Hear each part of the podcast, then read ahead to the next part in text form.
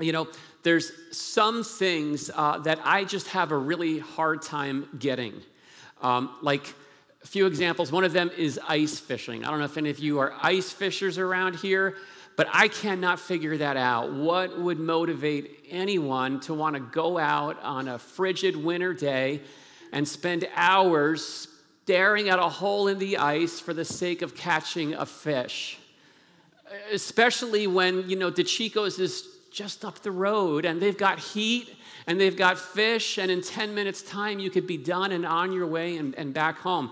It, it doesn't make sense to me. I don't get it. Um, some things are hard to get. Uh, do you know that there are people who memorize pi? Um, the 3.14 formula, not, not the pastry. Um, and they actually have competitions where people recite as many digits as they can remember. The world champion is a guy named Akira Haraguchi, and he, is, he holds the title of Master Pi Man. In 2006, he recited 100,000 digits from the pi formula from memory. It took him 16 hours and 30 minutes. And I got to tell you, I'm impressed, but I don't get it. um, believe it or not, uh, Jesus also falls into the category of those who are hard to get. A lot of people scratched their heads when they were listening to him and, and encountering him. They had a hard time figuring out what is this guy all about? And that's that's still true. It's still the case. And we're going to look at a few examples of, of how Jesus is hard to get uh, this morning. We're in the fourth week of a series on the Gospel of Mark. Uh, it's called The Journey. And we are on a journey of discovering who Jesus is. And hopefully, in the process, we're also discovering more about ourselves about each other, about what really matters, and, uh, and just the world in general. In today's passage, there's three groups of people who come to Jesus with three different questions, and each one is an exhibit in how Jesus is a hard person to figure out. And so, what I want to say up front, so you have the take home, is that uh, Jesus is just hard to get. We cannot figure him out but we can only choose to follow his lead. Um, so let's take a look at exhibit number one. It's in Mark chapter 2, and you can follow along in your Bible. It's starting in verse 13, or just uh, follow along on the screen behind me. It says this When he, he went out again beside the sea, and all the crowd was coming to him, and he was teaching them. And as he passed by, he saw Levi, the son of Alphaeus, sitting at the tax booth, and he said to him, Follow me. And he rose and followed him. And he reclined at the table in his house. Uh, and many tax collectors and sinners were reclining with Jesus and his disciples, for there were many who followed him. And the scribes of the Pharisees, when they saw that he was eating with sinners and tax collectors, said to his disciples, Why does he eat with tax collectors and sinners? And when Jesus heard it, he said to them, Those who are well have no need of a physician, but those who are sick. I came not to call the righteous, but sinners. All right, so this is exhibit number one. Uh, this first question gets asked to Jesus by the scribes of the Pharisees, and, and they don't ask the question directly to Jesus. They kind of go sideways. They ask it to his disciples. Um, I'm not quite sure why that is, but it doesn't really matter because Jesus has a very acute sense of hearing. And so he overhears the conversation and he steps in and he answers the question himself. The question had to do with the kind of company that Jesus had been keeping. Now, for those of you, if you were here last week and you remember, uh, in the passage we looked at last week, Jesus gave a little bit of a show and tell presentation. First, he, he told the people that he had the authority to forgive sins. And then he went on and showed it. He, he proved it by healing this paralyzed man. And so here we are in this passage, the very next scene. Jesus is calling his next disciple, who just so happens to be like the poster child of a person in need of forgiveness. Uh, his name is Levi, and he falls into the cultural category of what they called a sinner. Um, Levi's a tax collector, and in the first century, in the Jewish society, that made him a deplorable. Uh, tax collectors were horrible human beings. Now, when I think of a horrible human being, the first thing that comes to mind for me is, is my bitter Mets fan friend and what he posts on Facebook. So, my bitter Mets friend, friend Mets fan friend, he doesn't just post to celebrate when the Mets win. That would be fine, but he posts after the Mets win and the Yankees lose to the Red Sox. That's when he chimes in. And you know what he writes? He writes this Great night for baseball. That's it. That's a horrible thing to say. And I have to say, it is a horrible time right now to be a Yankee fan because either the Red Sox or the Astros are heading to the World Series, and we have no one to root for. Any Yankee fans feeling me right now? You're with me on that?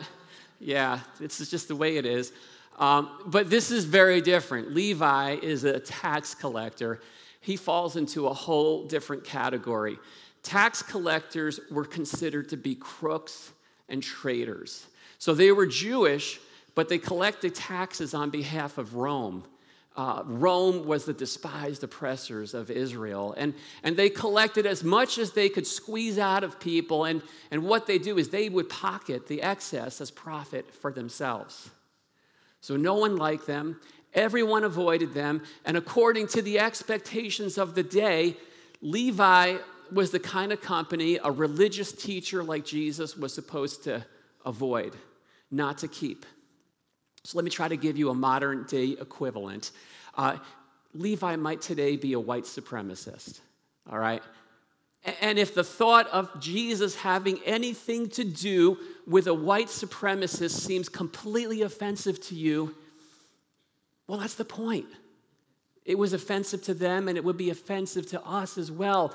That is not the type of person you engage, that's the type of person you avoid right? Every culture has these categories. These are the good guys, and these are the bad guys. These are the religious, these are the sinners, these are the insiders, these are the outsiders. And, and, and in Jesus' day, um, each of them lived on parallel paths from the other. And, and there's always this, this very fair share of just self righteous indignation towards those sinners, those guys that just disregard God. So you might say, that they were living in a time and age that was polarized. And, you know, it's, it's too bad that that's not something we can relate to today, right? Um, so we're going to have to get creative. We're going to have to just imagine what might it be like to live in a culture that sizes people up and throws them into categories right? Political categories, uh, social categories, religious categories. We, we define ourselves by these categories. This is who I am. This is what I stand for. And that is what I'm not. And it's what I stand against. And then, of course, we naturally expect, just like the Pharisees did, Jesus is standing with us. He obviously belongs in our category. Come on over here, Jesus, you're with us. After all, we're, we're the good guys.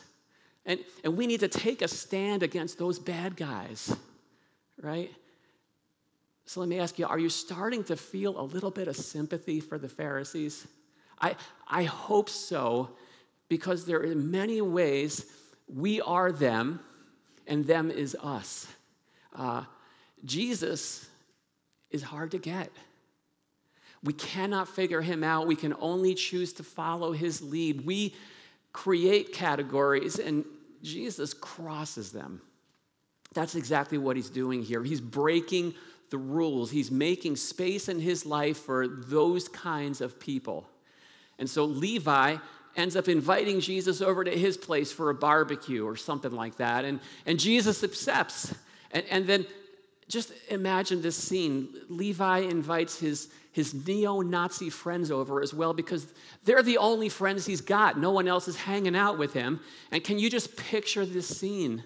Jesus and his crew of merry men are mixing it up with a house filled with deplorables. Can, can you just imagine what that conversation must have sounded like that day? But, but don't miss the point.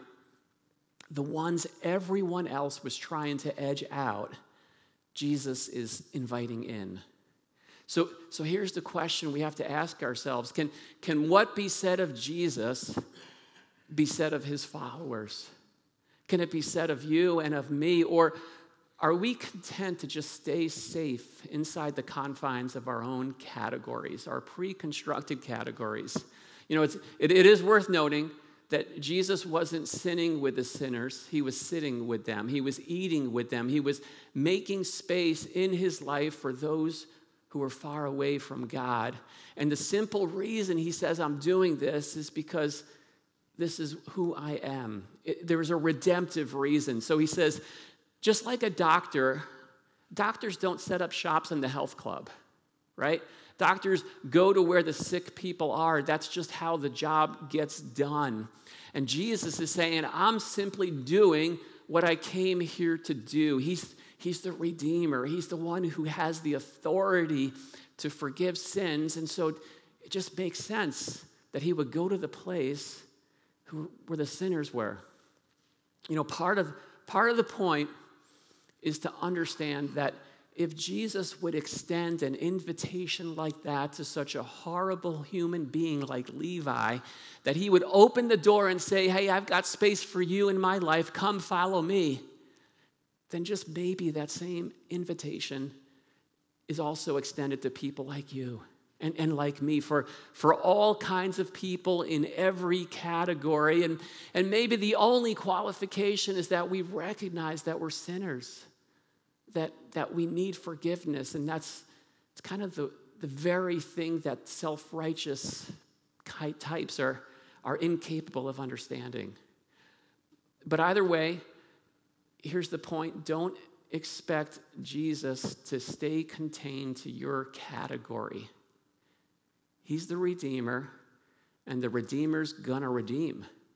It's just what he's gonna do. And if we don't get that, we're not gonna get him and there's a good chance we're going to find ourselves scratching our heads just like the scribes, finding out that those people that we're railing against, they're the very ones that Jesus is reaching out to. See, this guy Jesus, he's hard to get. We cannot figure him out. We can only choose to follow his lead. And so let's move on to exhibit number two. And this time the question comes from the people, from these inquiring minds who want to know hey, Jesus, why aren't your followers, why aren't your disciples fitting into the mold? Why aren't they doing what they're supposed to do? So here's, here's what it says it says, Now John's disciples and the Pharisees were fasting, and people came and said to him, Why do John's disciples and the disciples of the Pharisees fast, but your disciples do not fast? And Jesus said to them, Can the wedding guests fast while the bridegroom is with them? As long as they have the bridegroom with them, they cannot fast. The days will come when the bridegroom is taken away from them, and then they will fast in that day. No one sews a piece of unshrunk cloth on an old garment. If he does, the patch tears away from it, the new from the old, and a worse tear is made. And no one puts new wine into old wineskins. If he does, the wine will burst the skins, and the wine is destroyed, and so are the skins. But new wine is for fresh wineskins. All right? This is exhibit number two, and we find out that Jesus isn't the only one who has disciples. John the Baptist had disciples, and, and the Pharisees had their disciples, and, and a group of disciples in that day were kind of like, think of it like a team of athletes training under the same coach. And so when the people looked at John's team, when they looked at the Pharisees' team, they saw this very highly structured operation. The teams were devoted, they were disciplined, they were doing what they were supposed to do, they were doing their religious duty like fasting, this spiritual exercise to get closer to the Lord. But then when they look at Team Jesus, that program looks kind of sloppy, guys. Jesus, your disciples aren't fasting. They look more like a band of merry men. So, hey, Jesus, what's up with that? What's going on here? And Jesus has an answer, and his answer is basically now is not the time. Not that there's anything wrong, but now is not the time. He says, My disciples are doing exactly what they ought to be doing for the setting that they're in. So the issue, it's a matter of matching the right actions to the right setting. It's not that there's anything wrong with fasting, it's just that it wasn't the right time. Because no one fasts during a wedding. And Jesus explains, My disciples are the wedding guests. And then he very audaciously, he's, he assumes the part of the bridegroom. He says, That's me. And, and, and that goes right over our heads, but, but that term, bridegroom, if you open up the New Testament, you see that it's a reference to the Messiah, to Israel's Messiah. This is, this is a title for the Savior. The, the ransom of Israel has finally arrived. He is on the scene, the one they've been waiting for, the one they've been longing for for so long, the one who was set to restore God's people and make things right again. Jesus unapologetically assumes that role. He says, That's me. And he says, Understand this the celebrations are going to continue on Team Jesus as long as I'm around. It's only appropriate, it's only right. See, the issue had very little to do with fasting and spiritual disciplines. It had everything to do with understanding who was there, who Jesus actually is, that, that he is not just another religious teacher he didn't come to just put together another team and join the league. He came to start something entirely new, a whole different game. See, Jesus is, is hard to get, and, and we can't figure him out. We can only choose to follow his lead. He refused and he refuses to be contained to the confines of our expectations, whatever they are, if they're cultural, if they're societal, or in this place, if they're religious.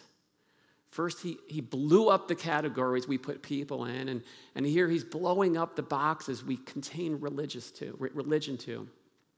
And, and he, he drives home this point with, with these two illustrations patches and wineskins. And it's interesting, neither of those are familiar to us at all in our culture today.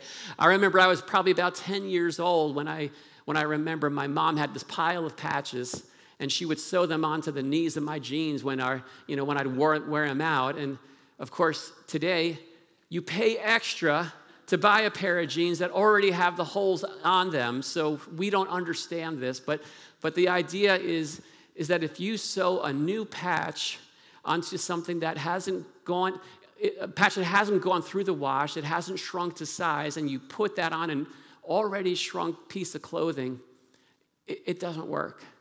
Don't even bother. It's a waste of time because that patch is, is inevitably going to just tear off. You can't mix the old with the new. New wine had to get poured into new wineskins because those old wineskins were already stretched out, and when the wine ferments, it would just burst them wide open, and the wine would pour on the ground and it'd be all wasted. Jesus is saying, Understand this, you are never going to get me if you keep on coming to me with your pre existing notions, assumptions, expectations, it's just not going to work. You know, we all have our idea. This is, this is how life is supposed to be. This is how people are supposed to act. This is how religion is supposed to be exercised. And Jesus is saying, drop those. Drop those expectations at the door because what he's saying is, I'm doing something completely new. There's, there is no reference point in the past for, for what Jesus came to do and who he is. And it's actually, it's not overstating it to say that what he is saying here is, is revolutionary. It's revolutionary. In, in this case, what he's making the point about is that, guys, don't try to fit me into the tr- traditional Jewish framework of faith that's what the people wanted. That's what they're looking for. It's what they were expecting. And, and it's a big part of the reason why they couldn't figure him out. But Jesus didn't come to just add another flavor to the religious menu.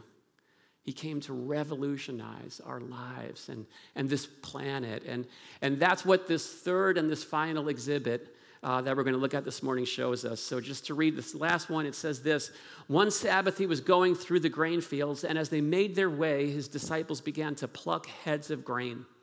And the Pharisees were saying to him, Look, why are they doing what is not lawful on the Sabbath? And he said to them, Have you never read what King David did when he was in need and was hungry, he and those who were with him, how he entered the house of God in the time of Abiathar the high priest and ate the bread of the presence, which it is not lawful for any but the priest to eat, and also he gave it to those who were with him. And he said to them, The Sabbath was made for man, not man for the Sabbath. So the Son of Man is Lord even of the Sabbath. All right, exhibit number three. Uh, you know, we have a we have a friend uh, came over to our house last Sunday after church. He's he's an Orthodox Jew. He's a absolutely lovely gentleman. And, and he actually dropped off something for me. I want to show you what it is. He dropped off for me a signed picture from Chris Froome. You don't know who that is probably, but he is the four time Tour de France champion, and he's currently riding for an Israeli team. It says this for Brian from Chris. Check that out. It's going to end up on my office wall, just, just so you know. Um, but uh, when we had our friend over, I got to tell you, it was a bit of a challenge to offer him anything to eat or to drink because there's just a lot of laws that he lives his life by. And I have a great amount of respect for how seriously he is about that. Um, you know, in the Old Testament, it, it laid out the, the Ten Commandments. You know, you probably heard them. One of those Ten Commandments is this command to, to honor the Sabbath, to keep it holy. And, and over the years, in an attempt to be helpful, the religious authorities started applying those commandments to all kinds of situations to spell out exactly what it looked like to honor those commandments, to keep them. And, and there was this collective base of knowledge uh, that's known as the Mishnah, or, or the traditions of the elders that have been written down rules after rules after rules. And so it would say, you know, you can walk this many steps on the Sabbath, but no more. You can do this, but not that. And, and it's just this endless amount of lists of rules. And, and, and they were back then, and they still are today, life defining realities for those who live under the law. Follow the rules. And so, here in this scene, the Pharisees are taking issue with Jesus because his disciples aren't following the rules. Look, Jesus, why are your disciples picking these grains? It's not lawful to do that on the Sabbath. Now, the law they're referring to is not the Ten Commandments, it's the traditions of the elders, it's that Mishnah. And, and, and, and by the way, just to put this in context, because it's easy to kind of point the finger at that, right? And say, yeah, those crazy law keepers, but it's more than just a religious experience. Keeping Sabbath for them, that was an issue of nationalistic pride. This is how they defined themselves as special and unique over and against all the nations of the world. It was a defining feature of what it meant to be Jewish. And so, if I can put it into perspective, what I want to say is that the disciples responded to what Jesus' disciples were doing the same way many people respond when they see pro athletes take a knee during the national anthem. Right? That's how they viewed keeping the Sabbath. Do you feel the rub? I hope so. You know, it's supposed to rub. Uh, so it's like, Jesus, why is your team kneeling? Tell them to get up. Why? Is that in the Bible? No, it's not, but it's the right thing to do. That's the way we do things in the US of A right around here. Jesus responds. He responds to their concern, to their question, but as you might expect, he doesn't back down. Instead, he brings it back to the Bible. He reminds them about this time that King David was hungry back in the Old Testament. This time, King David didn't follow the rules. He ate the consecrated bread that was supposed to only be eaten by the priests. And yet, he's telling them, isn't, isn't King David a national hero? Don't we have statues and monuments of him? Yeah. Interesting. Okay. And then he wraps it up with these two declarations, these two summary statements. The first one is this The Sabbath is made for man, not man for the Sabbath. Simply, that means God's laws are intended to be a blessing, not a burden. Aren't you glad? Right? Because when God's people were in Egypt and they were slaves, they didn't get a day off, they didn't get to rest. And so the first thing the Lord does after he leads them over into the out of Egypt through the Red Sea is he, he, he tells them, You're more than just work. You get a day off. Keep this day, keep it holy, keep it sacred. And Jesus is saying, You guys, you've turned the blessings of God into the burdens of man. And he says, I have no intentions of being a part of your rule keeping club. That's just not who I am, and it's not what I'm about. And, and you know, just, just so we can say it, this is, this is not just a, a Jewish issue, you know, keeping laws and, and making up rules. This is what we do as fallen human beings. We, we love to make our lists, our lists of rules. We do that. Christians do that. Uh, you know, this is what a good Christian does. And over the generations, that list has, has changed and it's looked different, but there's, there's a list. I, I, you know, there was generations ago where, you know, we Christians don't dance. Christians don't drink alcohol. Christians don't go to the movies. Christians don't listen to secular music. And, and, and you know, the, the content of those lists may change, but, but we love our lists. It's something that we can cling to and feel secure about. So here's, here's, the, here's the deal is if following Jesus is leading your life to a more burdensome existence, if it's weighing you down, stop and take a look at that. It's meant to be a blessing, not a burden. Does that mean that there's, there's, there's sacrifice? Of, yes, there is. Is there surrender? Absolutely. But it's always about letting go of something lesser to grab hold of something greater. Let's not lose sight of that. And then here's this last statement, and this one is the kicker. This is the bold one. He closes it with this. He says, So the Son of Man, it's a reference to himself, is Lord even of the Sabbath. So he's already kind of hinted to it new wine, new wineskins, but he's saying this My authority surpasses the authority of your traditions, of the Mishnah, of the teachings of the elders. I am the Lord of the Sabbath, Jesus says. I am the one who defines it. Me, not them. And, and make no mistake, that was the shot heard around the world. The Jewish authorities had been called out by this upstart rabbi and his claim to be a higher authority. Who does this guy think he is? Anybody able to figure this guy out? Jesus is hard to get. But the revolution has begun. Things are never going to be the same from this point forward because Jesus just refuses to fit the mold. He, he breaks the mold. He keeps on, he keeps on, he, he's got this thing about putting himself right into the center of things and making it all about him. What, what is it with that guy? That's what he does because that's who he is. And until we understand that we're not going to be able to get him. So so here's the thing to just close and summarize the whole thing up. If you're if you're interested in in, in following jesus and making space in your life for him here's here's what we need to understand that that following jesus don't think of it as like adding one more app to your iphone right? Okay, you know, I got this. I'm going to add the Jesus app. No, making space for Jesus in your life is downloading an entirely new operating system. He, he's not going to fit into our systems. He's not going to operate according to our expectations. He doesn't take the places and the positions that we would like him to stay in.